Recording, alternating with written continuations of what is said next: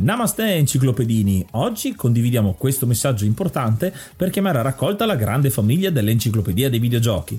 È passato ormai qualche anno dalla nascita del progetto e per continuare a creare contenuto abbiamo tanto bisogno di voi. Il computer con il quale realizziamo tutto il materiale dell'enciclopedia dei videogiochi, dal podcast alle grafiche, ai video, alle dirette, eccetera, dopo 12 anni di onorato e fedele servizio ci sta abbandonando con una rapidità preoccupante che ha reso quasi impossibile continuare a creare contenuti. Quindi, se volete, potete contribuire dandoci una mano andando su enciclopediadeivideogiochi.it e cliccando supporta il progetto. Ogni donazione ci permetterà di sostituire l'attrezzatura fondamentale e necessaria a tenere viva l'enciclopedia. Crediamo che l'unione faccia la forza ed in questo momento ne abbiamo proprio bisogno. Da 5 anni cerchiamo di regalare emozioni, condivisione, informazione su un tema a tutti noi tanto caro, i videogiochi. Grazie a voi potremo continuare a farlo senza il rischio di dover fermare tutto il nostro malgrado.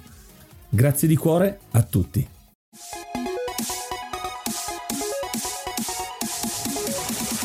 Namaste e benvenuti ad un nuovo episodio dell'Enciclopedia dei Videogiochi. Io sono Ace. E io sono Yuga e nel podcast di oggi parleremo di Halo Combat Evolved. Oh, un altro FPS quest'anno, sembra essere l'anno degli FPS per noi, ne abbiamo trattati veramente tanti, però Halo ha questa nomea nel bene e nel male, insomma è molto interessante come titolo da affrontare. Noi ci teniamo a ringraziare tutti quanti i nostri mecenate che ci hanno supportato per tutto quanto l'anno ci stiamo avviando a quella che è la fase finale di questa stagione. Siamo molto contenti di ringraziare Tevio, Ark, Vanak, Rick Hunter, Coach, Craven, Herschmidt, Sukhoi 47, El Nick, Stonebringer, Grey Fox, Nikius, Shiny, Growl, Bario, Cry King, Crisop, Ravenslayer, KD Pianist, Femix, Alessio Tral, Tiera Tanmala, Lobby Frontali e tanti altri perché è veramente un elenco lunghissimo però vi ho ringraziato tutti spero se no ci rifaremo direttamente nella nella prossima puntata. E come sempre vi ricordiamo che oltre a supportarci su Kofi e diventare uno dei nostri mecenati, potete farlo anche lasciandoci il vostro messaggio vocale su un determinato episodio dove pensate di poter aggiungere qualcosa alla vostra, al vostro aneddoto eh, o comunque magari a particolari che non sono stati citati e che secondo voi sono importanti per completare, per aggiungere ancora di più contenuto alla pagina dell'enciclopedia riguardante proprio questo gioco. Potete farlo quindi lasciandoci vocale andando su enciclopedia dei videogiochi.it. Come in questo caso, parlando di Halo, sentiamo le vostre voci.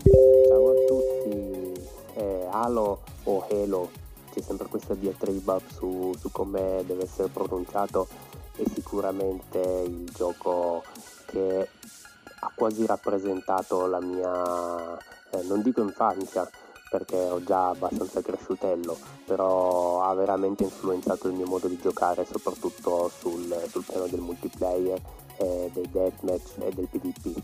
Infatti è un gioco che ha letteralmente sdoganato il, il multiplayer su console. È, è, stato un boom sensazionale che, che pochi altri giochi hanno, hanno dato, quindi veramente è, sono quelle esperienze che ti porti poi per tutta la, la vita e quindi ti, ti, affezioni al brand e ti dispiace poi eh, quando succedono questi scivoloti, questi, scusate, questi scivoloni con, con Infinite, proprio l'ultimo capitolo della serie. Ad Halo io ci ho giocato tardi perché eh, la prima versione eh, di Halo Combat Evolved eh, non ho avuto modo di giocarsi perché non, all'epoca non avevo un PC decente. E poi l'ho dimenticato e alla, alla fin fine l'ho preso per mano con l'Anniversary Edition e devo dire, vabbè, a parte il comparto grafico è stato uh, rivisto completamente però devo dire che la giocabilità è, è buona, è molto buona. Eh, l'unica cosa che mi ha lasciato un po' perplesso sono stati determinati punti che i nemici non è, non è che ti lasciano tanta, eh, come dire, eh, tanta possibilità di evitare i loro colpi. Alle volte esci fuori da un angolo e ti shottano senza pietà però nel complesso nonostante l'abbia giocato tardi mi sono divertito veramente tanto. È stato proprio un bel gioco. Capisco perché all'epoca eh, abbia fatto così tanto così tante, così tante vendite, sia piaciuto così tanto a così tanta gente. E un'altra voce che si unisce invece a questo episodio, essendo un episodio pare, abbiamo intenzione di invitare un ospite, un ospite che ci ha proposto me- due giochi, uno è praticamente già prenotato per l'anno prossimo, vedrete che sicuramente arriverà, però abbiamo scelto di trattare con lui questo Halo ed è Antonello Santo Paolo. Benvenuto. Ciao ragazzi, grazie mille per questo invito. Direttamente dalla redazione di Videogiochi Italia, quindi siamo molto contenti di averti qua in, eh, in trasmissione. So, so, sono felicissimo, per me è il mio primo invito, il mio primo podcast eh, che faccio e lo faccio con voi. Quindi molto bello il fatto che appunto porti la tua esperienza da redattore, ti possiamo dire così, da giornalista videoludico. Qualunque cosa va bene, siamo un po' tutto ormai in questo mondo, facciamo di qualunque cosa ormai, quindi sì. E beh, noi non potremmo essere più contenti di essere un po' il tuo battesimo del fuoco in questo mese del podcast, come dicevi. E, e, inizierei subito per chiederti una cosa. Come certo. detto, tu hai proposto eh, Halo. Eh, sì come mai sei così attaccato a questo gioco da volerlo portare e volerne parlare in questo episodio? Allora, guarda, le motivazioni sono ovviamente molteplici. La prima credo sia anche quella più scontata, la più sentimentale, l'amore che provo nei confronti di questa saga e soprattutto di questo titolo. Allora, partiamo dal, pres- dal presupposto che io mi reputo un videogiocatore.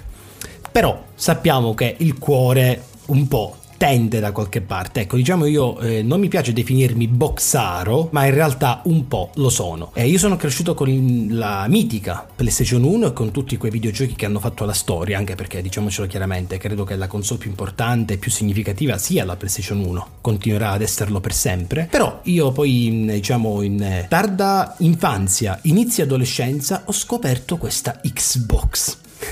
ok? E uno dei miei primi titoli è stato appunto Halo, Halo, videogioco a cui ho giocato su questa nuova piattaforma dell'epoca che era appunto la Xbox Original e me ne sono totalmente innamorato. Ero inconsapevole, non, io credo che voi sarete sicuramente d'accordo, sareste sicuramente d'accordo sul, su un discorso. Che bello quando giochi a un grandissimo videogioco e sei inconsapevole di quello che poi sarà quel prodotto che farà la storia. Io all'epoca non, non, mi rendevo conto di stare lì a giocare un videogioco che poi avrebbe fatto la storia. E ho scelto Halo proprio per ringraziarlo. Ho scelto questo videogioco per ringraziare tutti quei pomeriggi, quelle serate che mi ha tenuto compagnia. Possiamo disquisire su questo videogioco per ore, praticamente mi ha cresciuto. È come un amico digitale. Comunque ti capisco benissimo perché anch'io quando ho giocato ad Halo per la prima volta è stato per PC. Non ero ancora nel mondo delle console di quella generazione, quindi io l'ho giocato solamente leggermente più tardi su PC ed è stato particolare perché eh, è proprio come dici tu, era un gioco appena uscito, eh, l'ho preso, tra l'altro era il mio periodo universitario quindi vivevo da solo, è uno dei primi videogiochi che mi sono comprato da solo con i miei soldi e quindi già quello ero, mm, eh, aveva un valore in più. Il fatto che fosse un gran gioco e solamente dopo ho capito di essere stato in un certo senso partecipe della storia perché avendolo giocato appena uscito quando ancora non si sapeva quello che sarebbe diventato, eh, anche poi dagli stessi sviluppatori, mi inorgoglie inorgoglisce un po' perché effettivamente Halo ancora adesso insomma è una delle serie più longeve, più rappresentate, più blasonate anche del mondo dei videogiochi, quindi me lo porto anch'io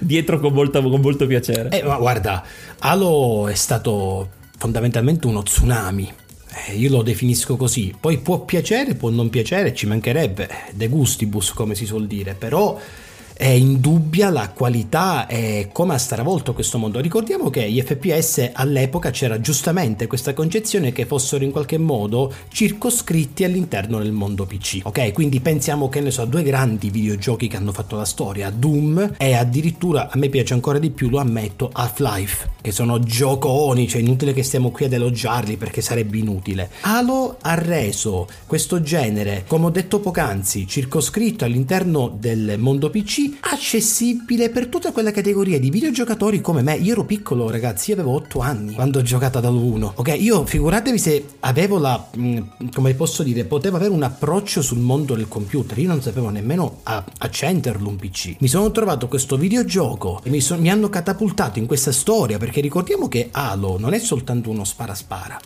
dietro c'è una lore incredibile ed è uno dei pochi casi ragazzi vi posso dire che non tutti sanno questa curiosità. Prima di uscire il videogioco è uscito il libro. Una cosa che cito è parte in realtà dell'eccezione che conferma la regola, perché questo è un gioco fatto di tanti piccoli dettagli, tante, sì. tanta cura dei dettagli. Una cosa che invece è stata arrasciata vera e propria è la colonna sonora, perché è stata realizzata in poco tempo e ci ascolteremo il tema iconico che però ha colto nel segno, non, non per niente è ancora oggi ricordato. Certo, cioè, è entrato la colonna sonora di di prepotenza nell'immaginario collettivo. Io sfido chiunque a non, eh, diciamo, a non riconoscere questa colonna sonora. Cioè, a meno che ci mancherebbe gente che non bazzica il mondo videoludico, io credo che in un mezzo secondo, tipo Sarabanda, tutti potremmo dire Alo subito, cioè basterebbe le prime due note. È così.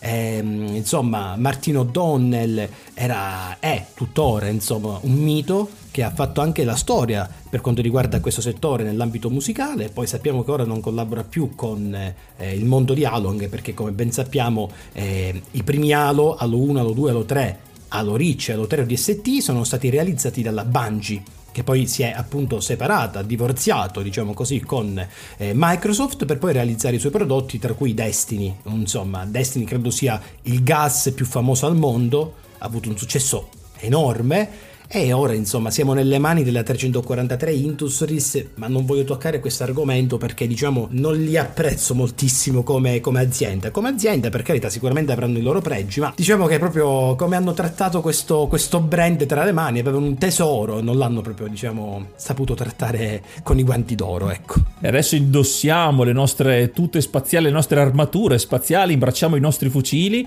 e prima di tuffarci nel mondo fantastico di Halo ascoltiamoci appunto una delle tracce della colonna sonora.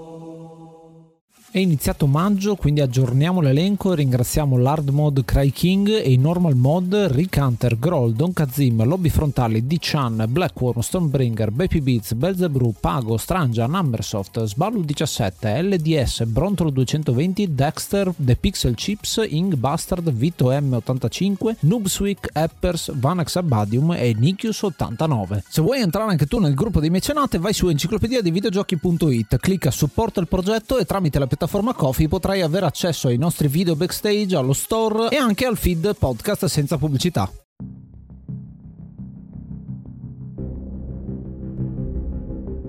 Il gioco di oggi è Halo Combat Evolved, un gioco del 2001 sviluppato come detto da Bungie Studios e pubblicato infine di una lunga gestazione da Microsoft come titolo di lancio della prima Xbox e poi è uscito anche sia per PC che per sistemi Macintosh. E appunto l'idea di partenza di Halo, pensando a quello che poi è uscito, stravolge completamente, ha avuto una gestazione di questi due anni dove sono state cambiate moltissime idee, è stato uno stravolgimento che ha coinvolto coinvolto la stessa Bungie, la stessa vita e il futuro allora eh, della Bungie che preso in mano questo gioco non è affatto stato facile, soprattutto dopo alcuni incidenti di percorso, giusto? Decisamente perché questo titolo è sinonimo di, della storia di Bungie. Noi abbiamo fatto un documentario proprio su Bungie vedendo tutti i titoli dall'inizio degli anni 90 quando hanno fatto il eh, clone di Pong che si chiamava Gnop, però in realtà segni di quella che sarà poi Halo Halo si vedono quando cominciano a fare gli FPS perché Bungie è diventata famosa grazie a un mercato Mac quindi era quella che faceva gli FPS su Mac Pathways Into the Darkness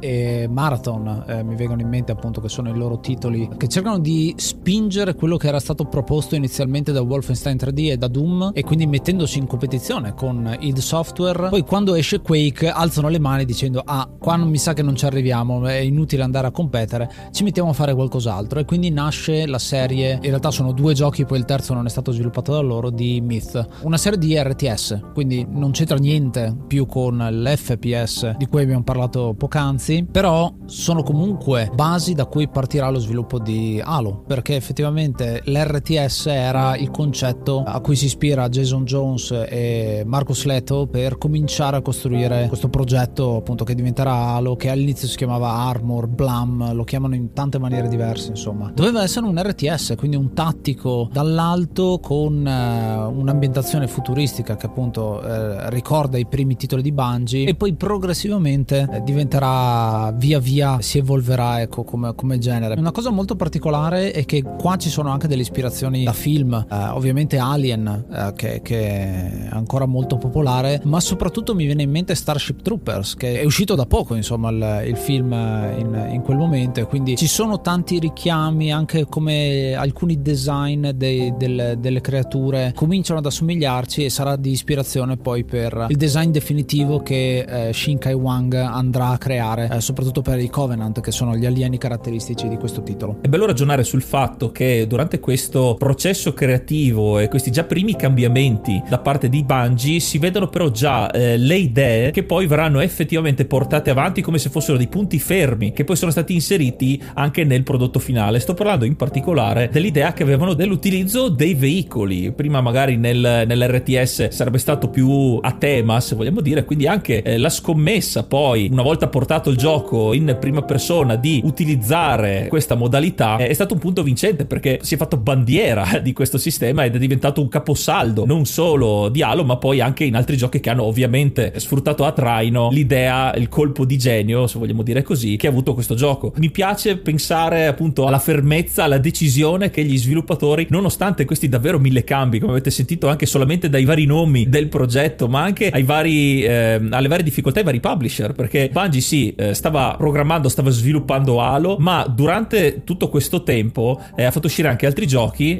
come il citato Myth 2, che purtroppo ha avuto un grossissimo problema, un bug che ne ha compromesso eh, l'uscita, infatti sono state ritirate delle copie fallate con questo bug e ne ha rimesso parecchio Bungie e quindi ha dovuto guardarsi in giro per farsi dare una mano, addirittura dallo stesso Steve Jobs che aveva presentato per la prima volta questo Halo con, con assieme alla Bungie, quindi vedete si sono dovuti arrangiare e il fatto di tenere in vita questo progetto nonostante i cambi ne fa capire quanto ci tenevano a questo progetto, anche se eh, dopo la fine che ha fatto come titolo di punta di Xbox non si andavano a pensare assolutamente che sarebbe diventato così importante. Sì, ma guarda, è, è evidente che fosse fondamentale questo videogioco. Partiamo dal presupposto che parliamo di Microsoft, quindi di un'azienda che di certo non ha bisogno di presentazioni eh, anche per la sua potenza di fuoco, cioè tuttora ancora fa, fa parlare di sé, insomma sappiamo eh, l'acquisizione che sta facendo la Microsoft, eh, eh, le, diciamo questa sorta di, di, guerra con PlayStation su Call of Duty e via discorrendo, e all'epoca il marchio Xbox non esisteva doveva andare a competere con due colossi incredibili, ovvero Nintendo e PlayStation. Praticamente una guerra, secondo me, persa in partenza. Ecco perché ci tenevano molto ad avere un videogioco che potesse fin da subito conquistare i fan. E um, ci sono riusciti e a volte la fortuna aiuta gli audaci, come si suol dire, perché magari la, diciamo che lo sviluppo è stato abbastanza difficile, eh, ma alla fine hanno partorito un videogioco eccezionale sotto tutti i punti di vista ed è appunto entrato subito nel cuore di tutti i fan, ma io credo anche per questo, per la sua semplicità.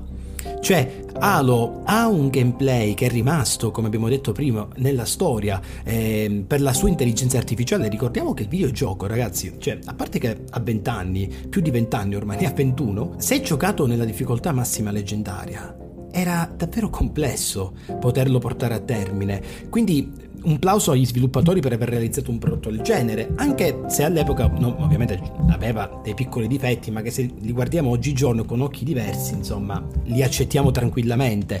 Ma come dimenticare una piccola cavolata, quando ehm, il gioco è interamente ovviamente in prima persona, ma quando guidavamo eh, magari i veicoli, come per esempio il famosissimo Warthog, anche questo è rimasto insomma nell'immaginario collettivo, si passava dalla visuale dalla prima persona alla terza, oppure quando lo stesso Master Chief utilizzava una Gatling che magari doveva ovviamente per uccidere tantissimi nemici, tantissimi Covenant, quella scena diventava molto più dinamica perché la visuale passava dalla prima alla terza persona, piccoli accorgimenti, ma che resero secondo me il prodotto innovativo.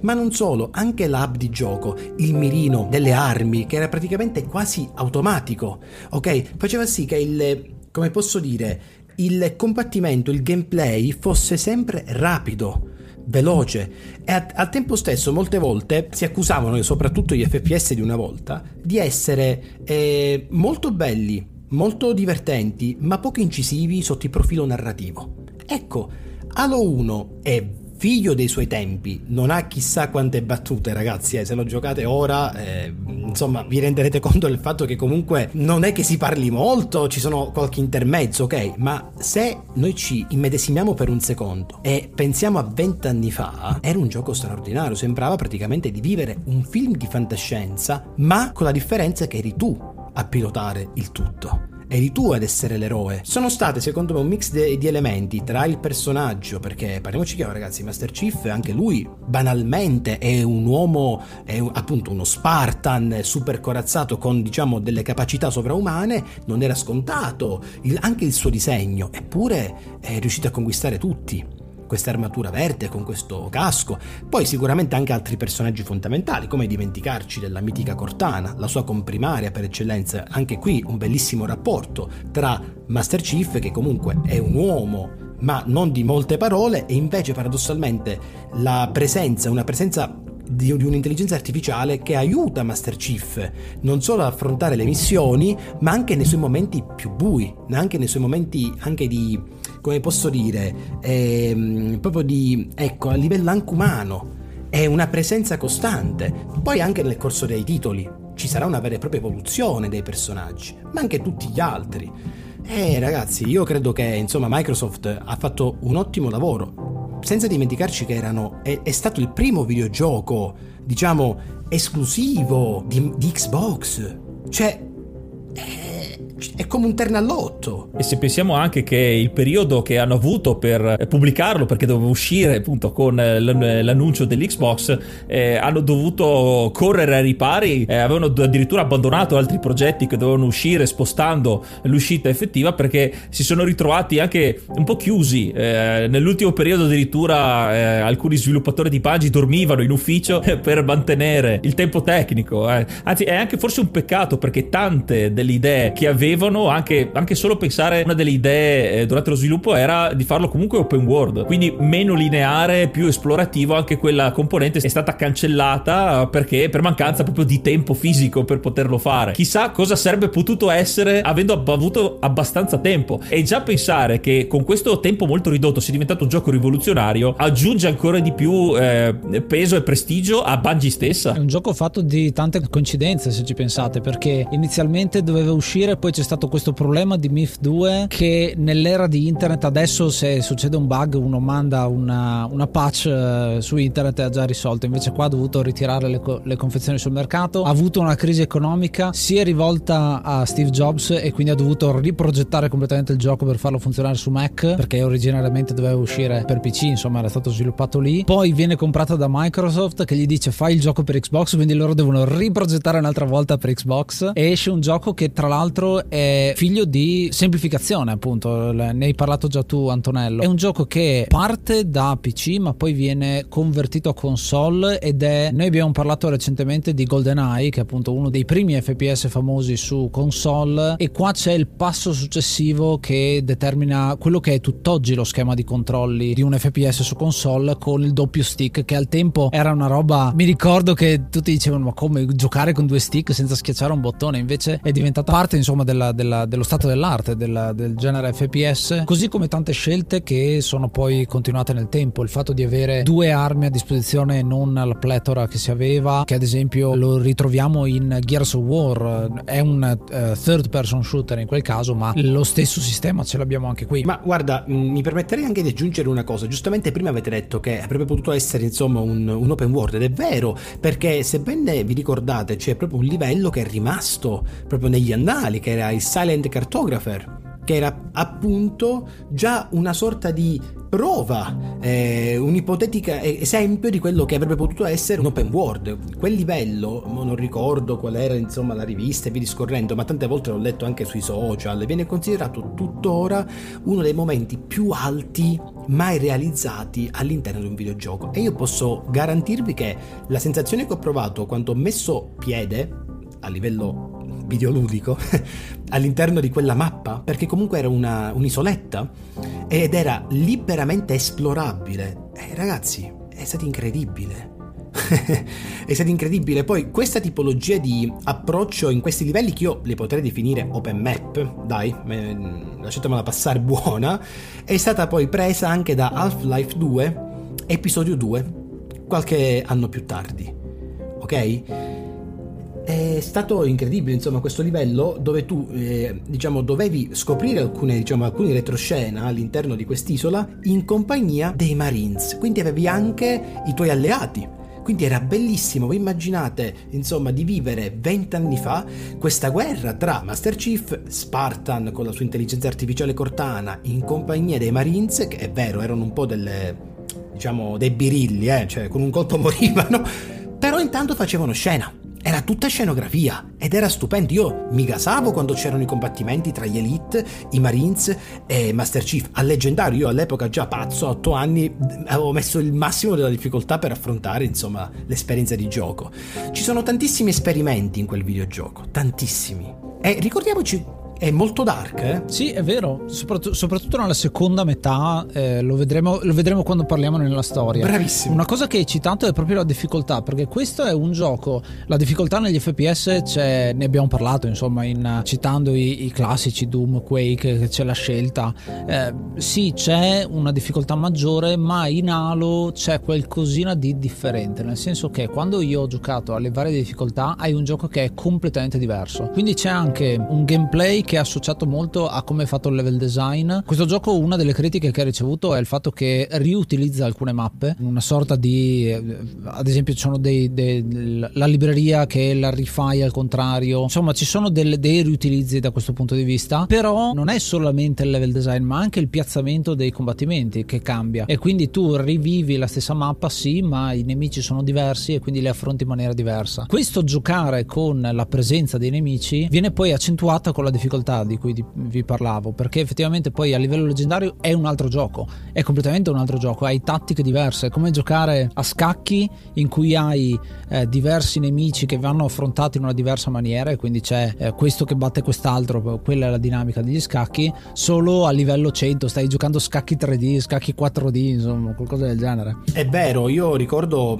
perché poi ero costretto a volte ad abbassare la difficoltà anche semplicemente ad eroico e il gioco ovviamente lo trovavo molto più facile perché ero abituato a giocare al leggendario. Al leggendario letteralmente venivi ucciso all'istante, cioè non c'era momento in cui tu eri tranquillo e al sicuro. Eri costantemente preso di mira da parte dei Covenant, bastava un colpo ben inserito di un cecchino ed era fatta. Quindi dovevi essere davvero molto bravo e rapido proprio a livello di mani, come si suol dire, e per affrontare le missioni. Alcune erano impossibili, ragazzi. Io non, senza vergogna, sarò morto a livello centinaia di volte per portarlo a termine. Io parlo semplicemente della, delle prime run, eh. poi negli anni ovviamente comunque ho fatto esperienza, ho diciamo, affrontato il videogioco in un altro modo, ma hai perfettamente ragione quello che dicevi tu, era praticamente un'altra esperienza. Ok, le mappe erano un po' ripetitive, come, dico, come ho detto anche prima, sicuramente figlio anche dei, dei propri tempi, magari non si aveva chissà che tecnologia a disposizione, le macchine hardware erano quelle, però il gioco era totalmente diverso. I nemici erano, avevano anche addirittura a volte dei moveset diversi, come si muovevano da una difficoltà all'altra. E sono tutti espedienti che sono stati voluti apposta un po' per ehm, variare appunto l'esperienza di gioco. D'altra parte mi rifaccio sempre ai eh, problemi di tempo dello sviluppo perché anche questo, il fatto di col cambio di difficoltà offrire una rigiocabilità ulteriore al gioco e anche il, lo, il riutilizzo di mappe già usate era ovviamente perché non c'era stato abbastanza tempo per crearne altre. Addirittura ci sono stati tolti dei livelli che sono stati integrati come eh, spiegone, come cutscene. Ci sono alcuni livelli che erano stati pensati per essere giocati, eh, vissuti eh, in prima persona, letteralmente,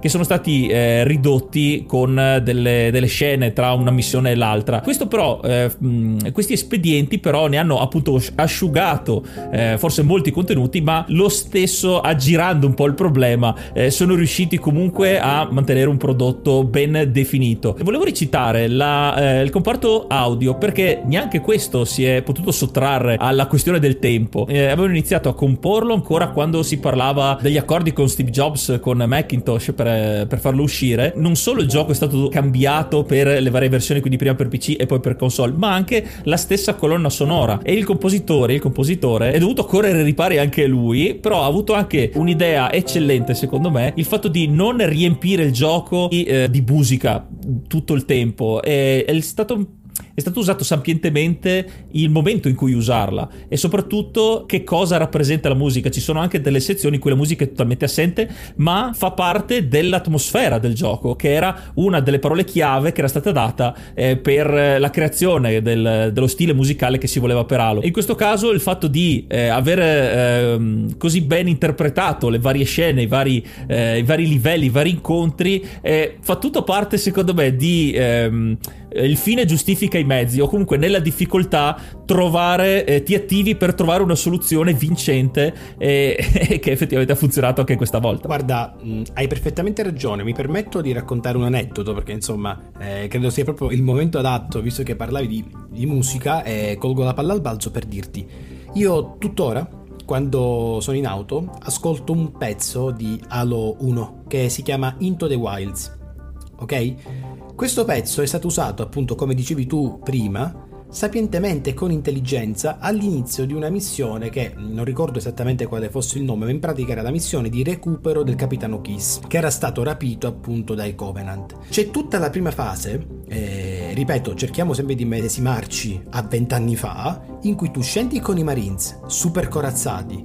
con i cecchini, eh, Master Chief, e con questa colonna sonora di sottofondo, ragazzi, soltanto a pensarci mi vengono i brividi e proprio ho davanti ai miei occhi la scena. Poi magari Finita quella parte, molto cinematografica, come dicevi tu, mol, molte, diciamo, molti segmenti, segmenti di, di, gameplay invece erano totalmente in silenzio. E a volte, insomma, in qualche modo immedesima ancora di più il silenzio. Puoi ascoltare un rumore di sottofondo, anche semplicemente i Covenant, perché comunque ha un sound designer, è un sound design per l'epoca importante e fondamentale. E ricordo anche i, i, rumori dei fucili a plasma dei Covenant. Erano qualcosa di incredibile. Cioè, comunque, ragazzi, parliamo di tantissimi, tantissime, diciamo, de- tantissimi dettagli, ma incredibilmente potenti. Anche una cavolata, ragazzi, per dire, mi ricordo anche l'uso della, della fisica dei, dei personaggi. Cioè i Covenant non rimanevano mai nella stessa posizione, si trovavano sul ciglio di una strada, sul ciglio che vi posso dire, di una scala e assumevano posizioni diverse.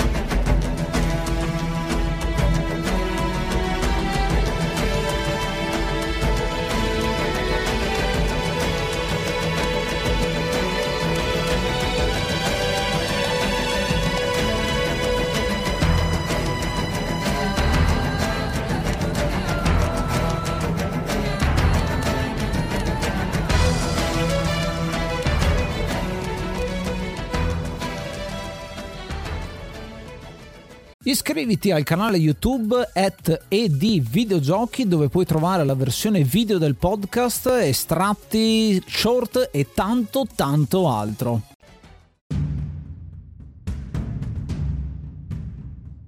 Una cosa che mi piace molto di Halo è proprio l'introduzione perché ti crea questa atmosfera aliena sin da subito. Abbiamo parlato della musica, ma anche proprio la scelta dei colori, ad esempio, è una cosa che mi ha sempre affascinato perché Bungie qua utilizza tanti verdi, tanti blu, tanti viola e ovviamente il colore del metallo, ma pochi rossi e pochi uh, arancioni e gialli, ad esempio, che sono i colori della pelle umana. Per quello mi viene in mente che è una situazione più aliena. L'inizio è da film, siamo in sembra di essere in guerre stellari, no? con la nave stellare che appare e succede subito qualcosa. La nave stellare che è la Pillars of Autumn che arriva in una zona vicino a questo grande anello, questo pianeta a forma di anello che appunto prende il nome di Halo e dà il nome a tutto il franchise. Il modo in cui viene narrata la storia è attraverso appunto alcuni personaggi, il capitano Keys che aveva precedentemente detto ehm, Antonello e dialoghi tra i personaggi e poi durante il gioco ci sarà tanto di dialogo, non tantissimo, ma soprattutto Cortana parla e Master Chief molto di meno, il nostro protagonista che ricalca un po' il protagonista silenzioso degli anni 90, siamo allo strascico di quello, però molto è la comunicazione tra Cortana e il resto delle truppe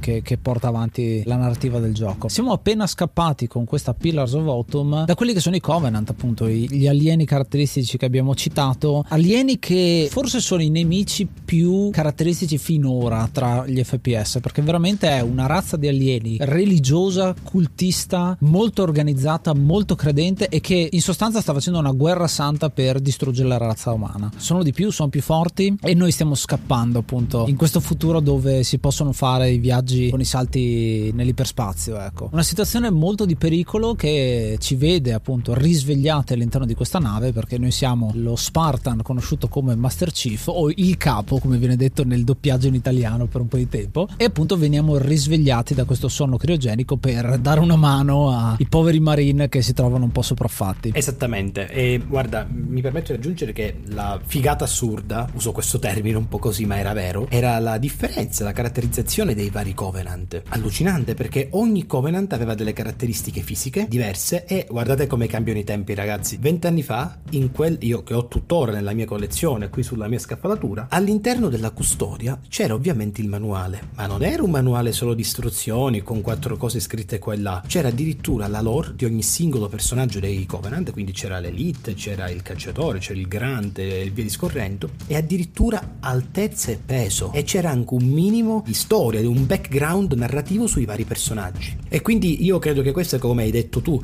sia stata fondamentalmente la, la chiave vincente. Io ho giocato tantissimi FPS, durante il corso della mia adolescenza era un po' il mio genere preferito, prima di scoprire poi RPG. Lasciamo stare.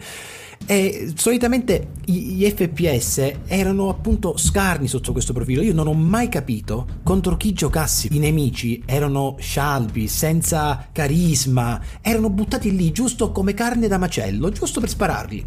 Invece no, i Covenant avevano una storia, avevano appunto questo culto, c'era una vera e propria crociata contro gli esseri umani, che poi era frutto anche dell'ignoranza, perché poi come sapremo nel corso della storia alcuni Covenant cambieranno anche appunto idea nei confronti degli umani. Quindi c'è una bellissima storia di resilienza da parte degli esseri umani soli nell'universo contro questa razza che era oggettivamente troppo forte da affrontare se non fosse appunto per, come hai detto tu, il capo. Condivido anche la scelta narrativa, è intelligente perché tante volte siamo abituati a delle scelte in giochi dove la narrativa non è forse il punto principale, non è il punto di forza, parlo anche degli stessi sparo tutto in prima persona, in questo caso fanno anche delle scelte sensate. All'inizio il, il fatto come viene spiegato, come noi veniamo a contatto con Cortana, ci viene affidata questa intelligenza artificiale perché giustamente stiamo subendo un attacco di questi Covenant, siamo in minoranza, stiamo fuggendo, Master Chief è effettivamente il soldato più preparato, più forte e giustamente fa per non farlo cadere in mani nemiche lo diamo a te che sicuramente farai meglio di noi. Una scelta narrativa semplicissima, forse anche un po' comica, però in realtà ha senso e tante volte nelle, nella narrativa, ripeto, non si trovano scelte così semplici però sensate. Con appunto l'introduzione di Cortana e la prima missione che abbiamo quindi è proteggere questa intelligenza artificiale, atterriamo insieme a tutti gli altri sopravvissuti perché fortunatamente non siamo noi gli unici su Halo. Che cos'è Halo? È questa struttura ad anello che contiene vari biomi. Sembra questa stazione spaziale che però sembra un po', eh, spiegandolo un po' così, è come vivere un uh, videogioco in due dimensioni in tre dimensioni, è come giocare a Super Mario in tre dimensioni, quindi abbiamo una strada lunghissima dritta, però ovviamente è enorme, guardandolo appunto in prima persona, ed è una struttura spaziale, quindi non solo il, la fuga, ma anche comunque il senso di esplorazione mantenuto in un certo senso dall'idea di open world che avevano all'inizio. C'è un momento emotivo bellissimo qua, perché passiamo da essere all'interno di questi cunicoli della base spaziale, appunto dove andiamo da una parte all'altra attraverso corridoi e appunto dobbiamo scappare all'inizio perché non siamo ben armati e ci dicono vieni di qua e poi esplode un, una, una porta e quindi dobbiamo cambiare direzione, molto claustrofobico, all'apertura di un secondo livello dove guardiamo verso l'alto, che tra l'altro mi fa ricordare eh, le origini appunto di Bungie perché gli FPS di Bungie Marathon soprattutto è uno dei primi mettere il fatto che puoi guardare verso l'alto, cosa che Doom non poteva ancora fare, lo, lo farà solo Quake successivamente. E quindi il guardarsi intorno e vedere questa strada che sale che effettivamente è la chiusura dell'anello perché ci siamo dentro è una cosa che tutti ci ricordiamo. È proprio il momento in cui tu dici cavolo questo è un gioco molto diverso dagli altri. Hai un uh, spazio alieno sconfinato con, col bioma foresta tutto verde che puoi andare in giro. È molto molto aperto e tra l'altro senza una vera e propria direzione. Quindi qua c'è l'open map che dicevi tu Antonello prima. Una sorta di livello che non si presenta come lineare e che quindi ti dà molta più libertà e ti fa sentire come se non fosse un videogioco vero e proprio ma stai lottando per la sopravvivenza perché cominci a vedere le navi aliene che effettivamente atterrano e lì escono fuori alieni che ti attaccano. Quindi ti viene il dubbio se fossi andato da un'altra parte magari non mi avrebbero preso ecco una cosa del genere. Sono momenti scriptati comunque scritti però effettivamente ti dà l'idea di essere in un ambiente molto più grande. È vero guarda è perfettamente così. Aggiungerei inoltre che sono stati molto furbi a mio parere che l'ecosistema dell'anello di Halo appunto era fondamentalmente umano. Cioè non, era appunto di natura aliena con eh, diciamo un'ambientazione spartana. Era molto simile a quello che potrebbe essere una foresta umana fatta di fiumi di laghetti. Poi ovviamente non c'erano tipo animali però c'erano le foreste molti alberi le valli insomma e via discorrendo con ovviamente qua e là qualche struttura aliena. E questo secondo me ha contribuito il giocatore ad avere un bel ricordo anche di, di Halo potevano anche per l'epoca semplificare le cose. Invece insomma si sono dati davvero da fare. Io ricordo appena atterrato su, su Halo come dicevate poco fa che cosa suggestiva? Cioè io non avevo mai visto una cosa del genere. Ero abituato un po' a quei giochi sempliciotti e invece qui vedo questo anello enorme e, ed ero effettivamente su quest'anello. Era straordinario era una sensazione unica che ho provato pochissime altre volte soltanto Fallout 3 mi ha dato questa sensazione di grandezza come se fosse tutto sconfinato. Non mi è capitato più po- pochissime volte bellissimo nulla da aggiungere. Ecco la cosa interessante proprio di come si sviluppa la storia è che noi siamo in fuga fondamentalmente da questi alieni che ci inseguono e man mano che andiamo avanti e ci addentriamo tra una missione e l'altra dove dobbiamo salvare questo capitano che credo nel gioco venga rapito tipo tre volte diverse tra una cosa e l'altra c'è, c'è questo, questa idea del fatto che sei appunto il super uomo e gli altri sono, non, non sanno tanto arrangiarsi ecco in, in un certo senso, devi andare a salvarli tu perché sei il, sei il, protagonista. Mentre vai a salvarli e combatti appunto questi Covenant, da un certo punto in poi scopri che non è semplicemente questo il gioco, perché c'è qualcosa di più. L'idea iniziale è capire che cavolo è questo anello gigantesco, è un'arma, è un modo, un sistema di difesa, insomma ci sono piccoli momenti insomma di narrativa che ti cercano di spiegare questa cosa e poi alla fine comincerai ad andare al Silent Cartographer Mapper, appunto, che è la mappa di cui parlava prima Antonello, che è l'archivio delle mappe per poter capire effettivamente dove si trova la sala di controllo di Halo e dove bisogna fermare. Le, l'idea è quella di fermare i Covenant perché se vanno alla sala di controllo usano questa arma di distruzione di massa per distruggere tutti gli umani. Nel momento in cui arriviamo lì, cominciamo a capire che in realtà c'è anche un laboratorio. È un laboratorio che contiene una minaccia ben più grande dei Covenant, almeno per come si presenta. Qui c'è il lato horror dark del gioco perché affrontiamo un'altra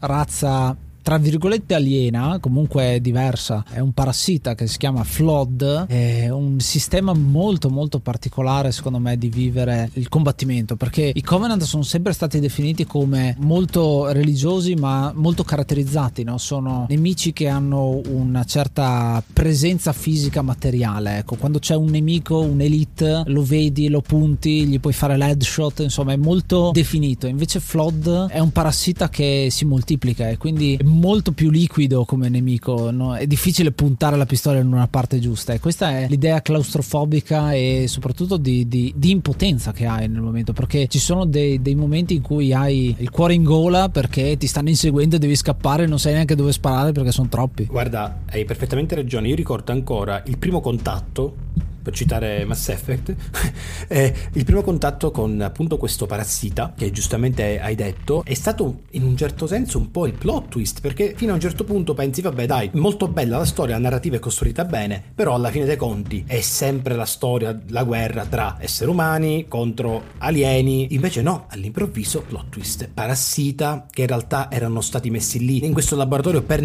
per, per contenerli Ecco la parola esatta, perché questi, questi, parassiti avevano la capacità appunto di trasformare tutto, cioè loro non, non fanno differenza, chi, capitano, chi, capita davanti loro attaccano e trasformano, che siano esseri umani o appunto Covenant. Questa è la cosa bella, a un certo punto tu ti, ti ritrovi contro questi parassiti e sei costretto ad, uccidere, ad, ad, ucciderli nonostante magari abbiano anche sembianze umane. Sì, mi ha ricordato molto il parassita nel film La Cosa. Bravissimo, bravissimo. Eh, che non facendo differenza lui è un parassita, quindi eh, infetta chiunque. Esatto. Questa parte mi ha lasciato molto, non dico a disagio, ma mi ha fatto molto riflettere, mi ha fatto, non so neanche come spiegarlo, mi ha dato una sensazione molto difficile perché come hai detto tu, non solo attacchi i nemici infettati dal flotto, ma anche i soldati, i tuoi amici. Sei costretto, e, e non molto spesso, anzi forse mh, mm, fino a questo momento sempre, eh, c'è sempre stata una differenza netta tra i cattivi e i buoni. In questo caso una terza forza che prende il sopravvento sulle altre due,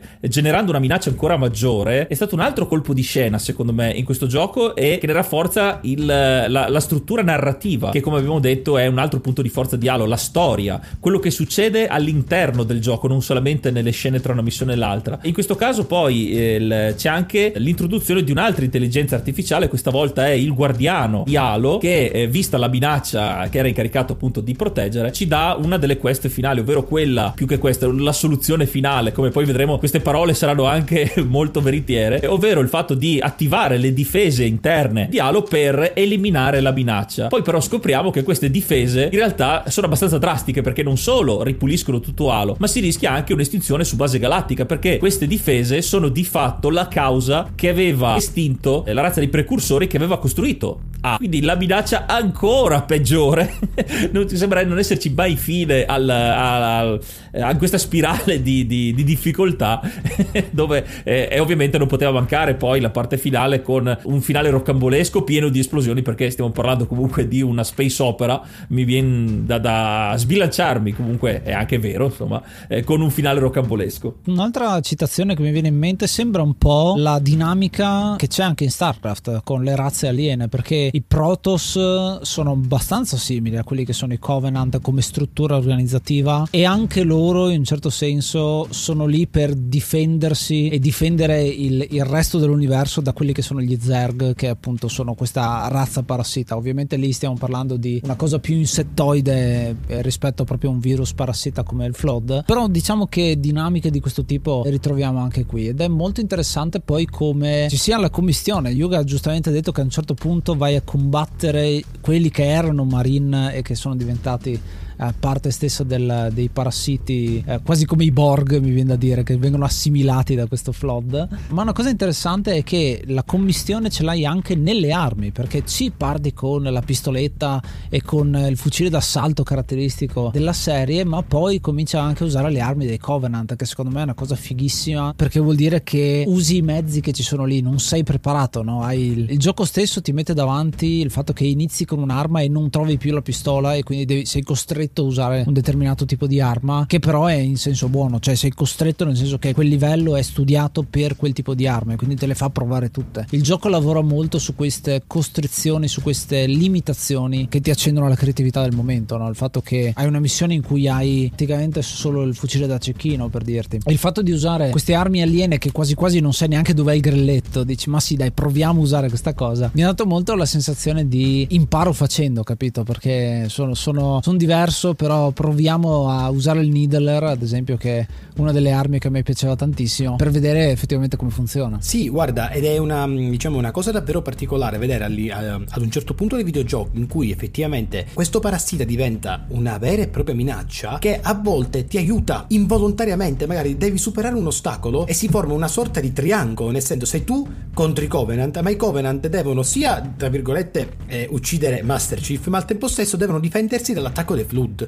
Quindi fondamentalmente ti ritrovi eh, in mezzo a una guerra. Io ogni volta che vedevo questa cosa all'interno del, del capitolo, io mi casavo tantissimo perché dicevo, che, che bello, mi ritrovo all'interno davvero di una space opera. Cioè non è la solita guerra contro questi alieni, ma c'è anche dell'altro, come giustamente avete detto prima. Poi la scoperta dei precursori, perché tenerli lì, perché contenerli? Chi governa, tra virgolette, questi flood? Poi si scoprirà andando avanti, insomma, che c'è una mente suprema, che fanno parte... Sono, in realtà è un parassita, ma è un parassita governato da una mente molto intelligente. Per questo loro riescono ad assimilare subito le, diciamo, le movenze aliene o, o degli esseri umani o addirittura utilizzare le loro, le loro armi. C'è tutta una, una storia dietro, molto molto interessante e soprattutto affascinante. Voi avete detto giustamente che c'è questa intelligenza artificiale che eh, diciamo in qualche modo eh, controlla eh, questo alo che appunto è un aneddoto simpatico si chiama 343 Guilty Spark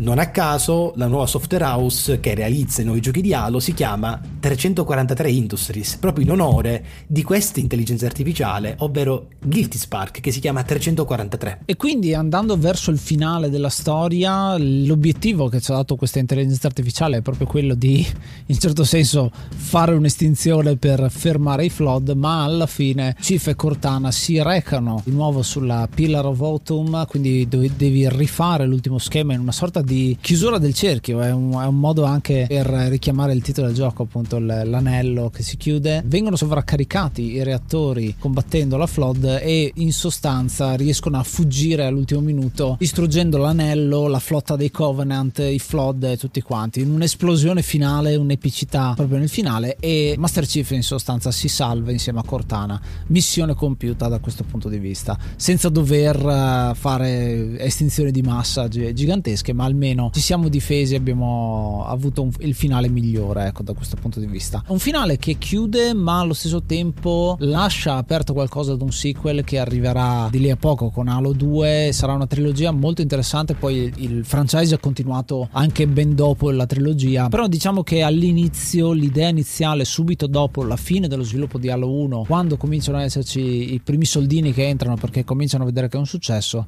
è quello di fare una trilogia. E come hai detto tu poi il finale davvero esplosivo. Io ho giocato quel finale, ricordo ancora il capitolo, si chiamava Fauci.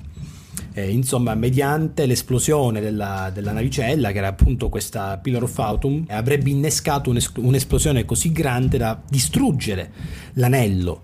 E infatti, insomma, Master Chief e Cortana riescono in questo intento. Poi ricordo ancora la fase finale in cui insomma riescono a fuggire tramite una navicella di salvataggio. E insomma, ricordo che è l'unica volta in cui si vede Master Chief togliersi il casco anche se ovvi- ovviamente non si vede, figuratevi, non si, non si sa tuttora, non si vede il volto, insomma. Sì, l'identità di Master Chief è rimasta e rimarrà segreta per tantissimo tempo, ma ci sta perché è un altro dei richiami al protagonista silenzioso di, degli anni 90, appunto eh, precedente, ed è un modo per dirti dentro quell'armatura ci sei tu, no? Ognuno è dentro quell'armatura in questo momento e chi se ne frega come è fatto. Ci interessa l'armatura e poi è il giocatore che sta dentro. A meno che dopo qualche anno tra, in un futuro prossimo faranno come Metroid che in realtà c'è, c'è la sorpresa quindi no, vabbè, comunque è un gran gioco e fa parte dell'immersione. Il fatto che abbiano scelto alla fine di fare un gioco in prima persona, scritto come scritto, mh, non potevano secondo me scegliere di meglio. Ecco. Ma adesso lo vedremo anche nella prossima parte dove diciamo un po' più la nostra, la nostra esperienza, come avete sentito, eh, di questo grandissimo gioco.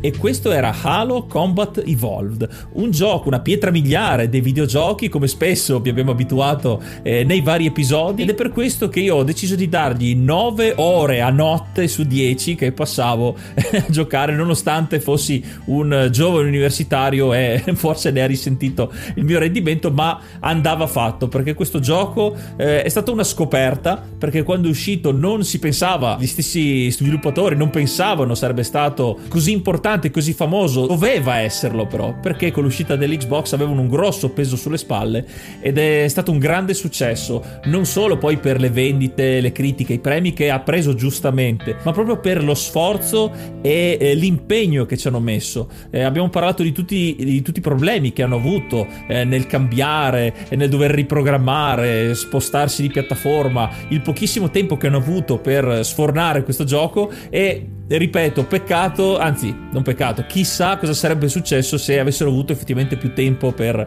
svilupparlo. È un gioco che ho apprezzato tantissimo, ero appassionatissimo soprattutto all'epoca di Sparatutto in prima persona, eh, prettamente su PC, ma questo titolo è stato quello che mi ha fatto dare una sbirciatina anche al mondo delle console per quanto riguarda gli sparatutto in prima persona. Ne avevo provato qualcuno, ma ero sempre rimasto fedele al PC perché in quel, in quel caso lì la qualità era comunque migliore. In questo caso Halo sì, l'ho giocato su PC, però mi ha fatto capire come effettivamente volevano, quindi eh, obiettivo raggiunto, eh, mi ha fatto ragionare sul mondo delle console per, questo, per questa tipologia di gioco. E alla fine non ho preso l'Xbox, ma ho preso la Xbox 360, quindi ho aspettato ancora una generazione. Però devo dire che questo gioco ha tutto. Il fatto che avesse anche una storia, come adesso è quasi la normalità che i giochi in single player abbiano comunque una campagna, una storia molto specifica, molto eh, complessa, molto profonda, eh, anche in giochi che, eh, anche in tipologie di giochi che non ti aspetti. Halo per me, almeno per me, è stato il primo gioco che ha inserito la storia e una storia come si deve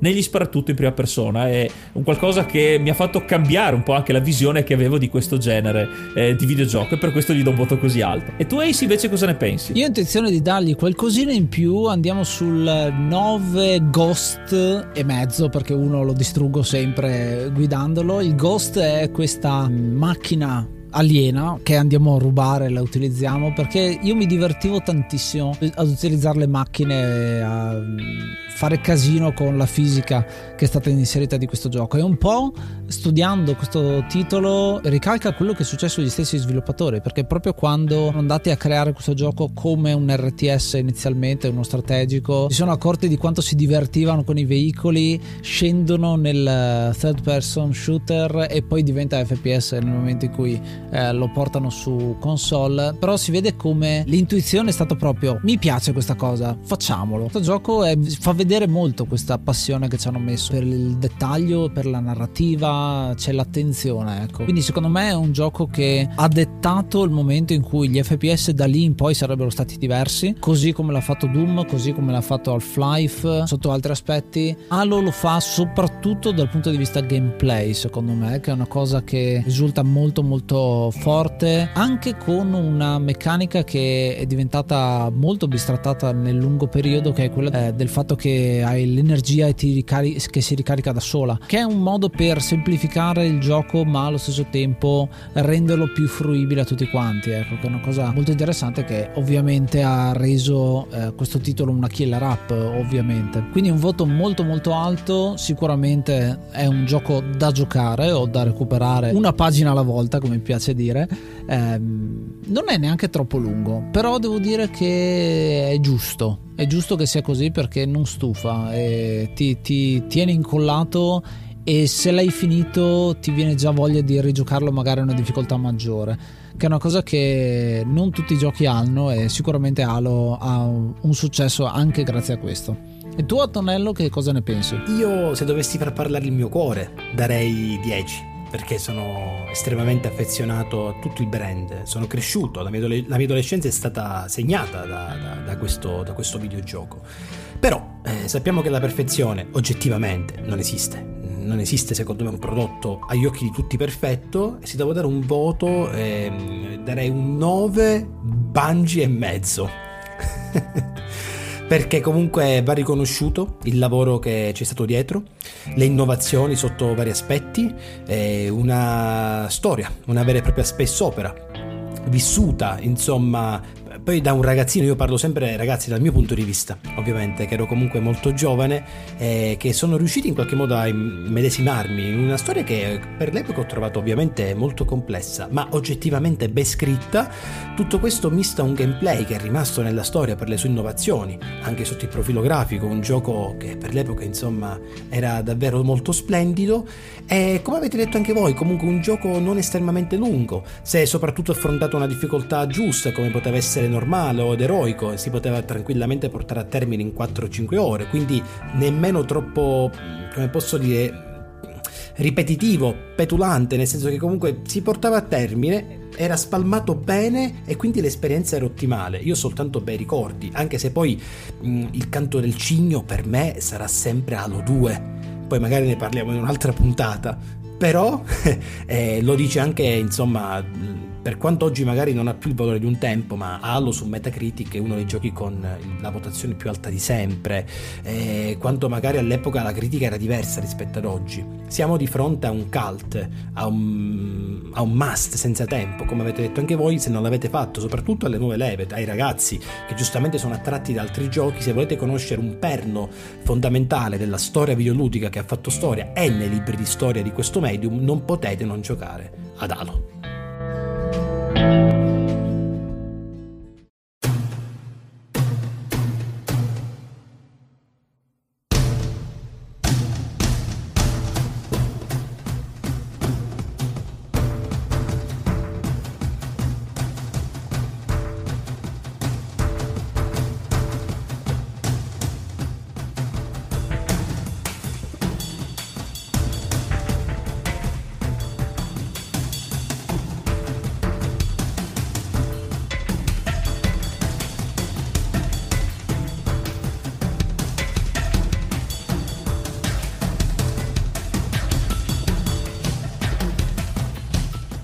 anche per questo episodio è tutto. Noi come al solito vi ringraziamo per l'ascolto e vi ricordiamo che se avete altri giochi da consigliare, nuove pagine da scrivere nel futuro dell'enciclopedia di videogiochi che non abbiamo ancora trattato e che vorreste venissero trattate, potete farlo rispondendo alla domanda presente su Spotify. E già che ci siete lasciateci anche delle belle 5 stellone che a noi fa sempre piacere e ci dà sempre più stimolo a fare sempre di più per portarvi ogni settimana un uh, nuovo racconto, una nuova esperienza non solo su giochi famosissimi come in questo caso Halo, anche giochi un po' più di nicchia che però comunque hanno qualcosa da dare perché come diciamo sempre ogni videogioco ha la sua storia da raccontare, ha il suo posto giustamente nell'enciclopedia e pian piano li stiamo raccontando. Quindi raggiungeteci e consigliateci su Spotify. Noi ringraziamo anche il nostro ospite Antonello, sei stato molto esaustivo, molto ricco. Questo episodio mi è piaciuto particolarmente perché è venuto bello ricco di esperienza, di novità tre che abbiamo avuto una storia diversa con questo titolo ed è bello poter parlare con persone che hanno avuto esperienze e che portano la loro, ecco. Quindi grazie ancora e se vuoi dove ti possiamo trovare? Allora, intanto ragazzi, grazie a voi per questo invito. Per me è stato un onore, insomma, svezzarmi con voi perché io non ho mai partecipato a un podcast come ho detto all'inizio, quindi mi ha fatto un enorme piacere. Grazie mille Enciclopedia dei videogiochi. Dove mi potete trovare? Ma su Videogiochi Italia, ragazzi, e poi su tutti i social,